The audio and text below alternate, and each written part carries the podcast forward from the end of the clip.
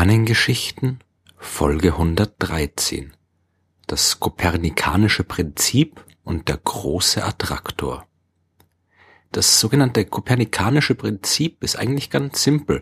Es besagt nichts anderes als wir Menschen sind nichts Besonderes. Wenn man das wissenschaftlich ein bisschen genauer ausführt, dann bedeutet es, dass das gesamte Universum im Wesentlichen überall gleich ist. Das, was es hier bei uns gibt, gibt's anderswo auch. Das, was hier bei uns passiert, passiert auch anderswo im Kosmos. Die Naturgesetze gelten überall gleich und alles besteht aus der gleichen Materie. Es gibt keine Ecke im Universum, in der auf einmal alles völlig anders funktioniert und aus völlig anderen Arten von Materie aufgebaut ist. Und vor allem besagt das Prinzip, es ist egal, wo wir uns im Universum aufhalten, denn es sieht im Wesentlichen überall gleich aus.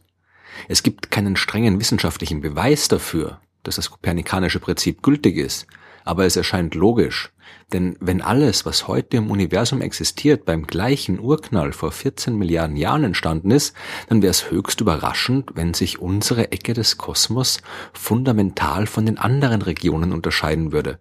Das wäre so, als würde bei einem Menschen der linke Arm aus Fleisch und Blut bestehen, der rechte aber wäre gleichzeitig aus Metall gewachsen.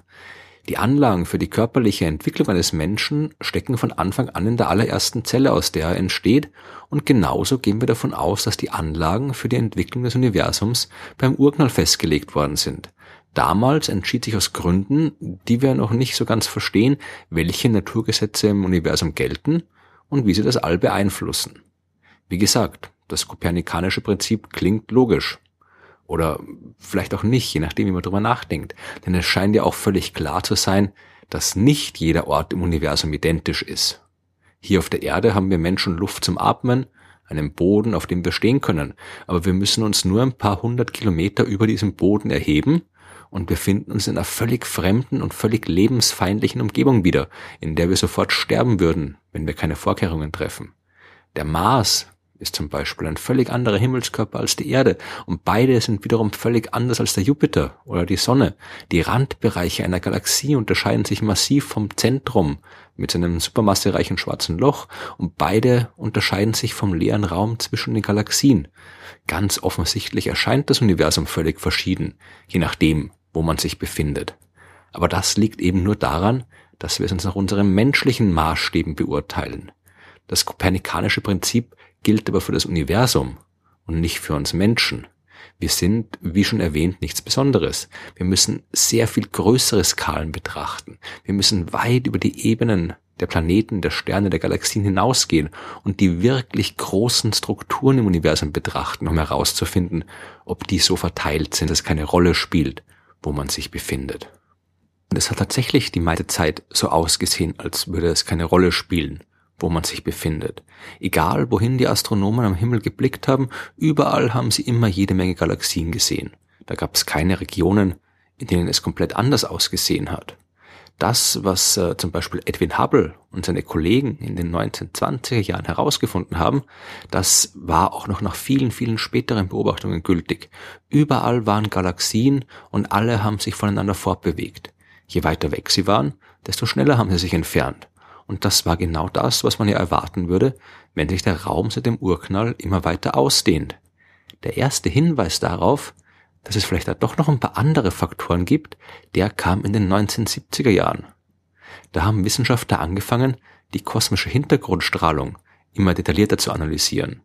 Über die Hintergrundstrahlung habe ich ja schon in vielen früheren Folgen der Sternengeschichten gesprochen. Die ist das, was von der allerersten Strahlung, die nach dem Urknall entstanden ist, heute noch übrig ist. Und da damals alles viel näher beisammen war, da damals quasi jeder Punkt derselbe Punkt war, kommt diese Strahlung auch heute noch gleichmäßig aus jeder Richtung des Himmels zu uns auf die Erde.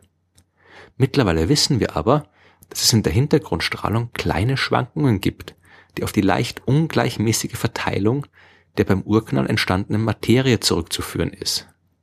Dort, wo es anfangs ein bisschen mehr Materie gab, da hat sich durch die erhöhte Gravitationskraft im Laufe der Zeit auch mehr Materie ansammeln können. Und dort sind die ersten Galaxien entstanden. Aber diese Schwankungen entsprechen ja ebenfalls dem kopernikanischen Prinzip. Es gibt keine Region am Himmel, in der die Schwankungen fundamental anders aussehen oder größer oder kleiner waren als anderswo. und deswegen gibt's am Himmel eben auch überall Galaxien. Aber wenn wirklich alles gleichmäßig verteilt ist, dann sollte die durch die Expansion verursachte Bewegung der Galaxien auch die einzige großräumige Bewegung im Kosmos sein. Natürlich üben die Galaxien auch untereinander eine Gravitationskraft aufeinander aus. Aber wenn die Galaxien überall zu finden sind, dann sollten sie quasi mal hierhin und mal dorthin gezerrt werden, sodass am Ende keine relevante Bewegung mehr übrig bleibt.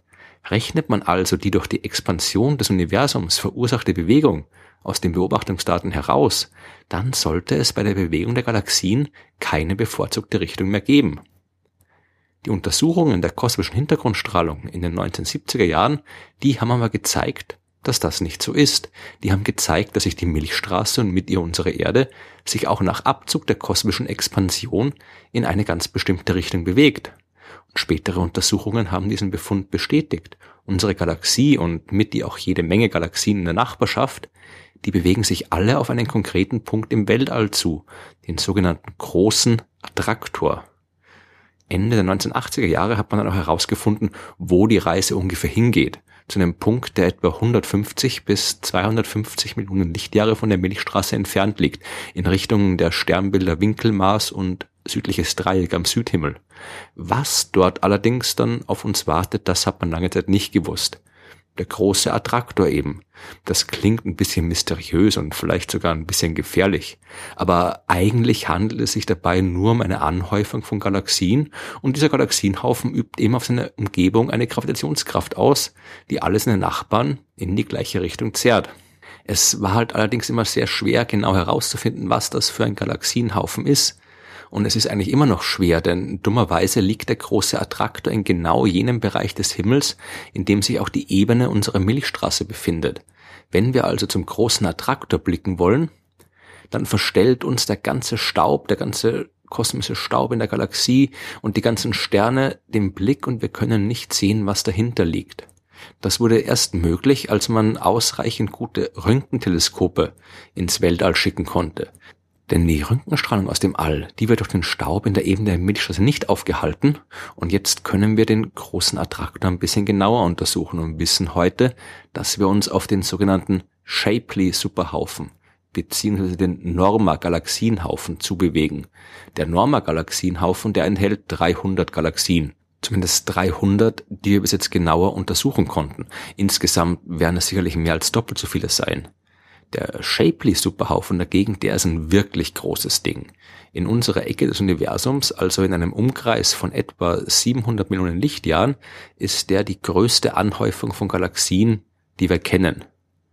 Auf den ganz großen Skalen scheint es im Universum also durchaus konkrete Strukturen zu geben. Eine weitere davon ist die sogenannte große Mauer. Die wurde 1989 von der Astronomin Margaret Geller und ihrem Kollegen John Hutschra entdeckt.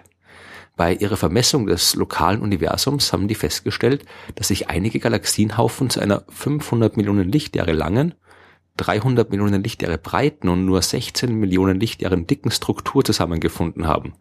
Diese große Mauer gehört zu den sogenannten Filamenten, von denen man mittlerweile schon viel mehr gefunden hat. Wenn man die ganz großen Maßstäbe betrachtet, dann findet man eben nicht überall im Universum Galaxien vor. Es gibt Gegenden, die komplett leer sind und die werden von Filamenten wie zum Beispiel der großen Mauer umschlossen. Über diese Superstruktur des Universums habe ich ja schon in Folge 63 der Sternengeschichten ausführlicher gesprochen. Die größte derzeit bekannte Struktur, deren Teil wir selber sind, die wurde übrigens erst Ende 2014 entdeckt. Nach der Auswertung der Bewegung von mehr als 8000 Galaxien haben Astronomen so genau wie nie zuvor Bescheid gewusst, welche Galaxien sich wohin bewegen. Und unsere eigene Milchstraße ist gemeinsam mit jeder Menge anderer Galaxien in die gleiche Richtung unterwegs. Eine Region mit einem Durchmesser von gigantischen 500 Millionen Lichtjahren hängt gravitativ zusammen und in ihr sind etwa 100 Billiarden Sonnenmassen enthalten. Dieser Superhaufen von Galaxien, der hat den Namen Laniakea bekommen. Das ist hawaiianisch und bedeutet unermesslicher Himmel. Und das ist ein absolut passender Name. Der Himmel ist für uns Menschen tatsächlich unermesslich und für unseren alltäglichen Verstand unverständlich. Aber zumindest sind wir in der Lage, ihn zu erforschen und auch auf den allergrößten Maßstäben wissenschaftlich zu verstehen. Und das ist mindestens so beeindruckend wie das Universum selbst.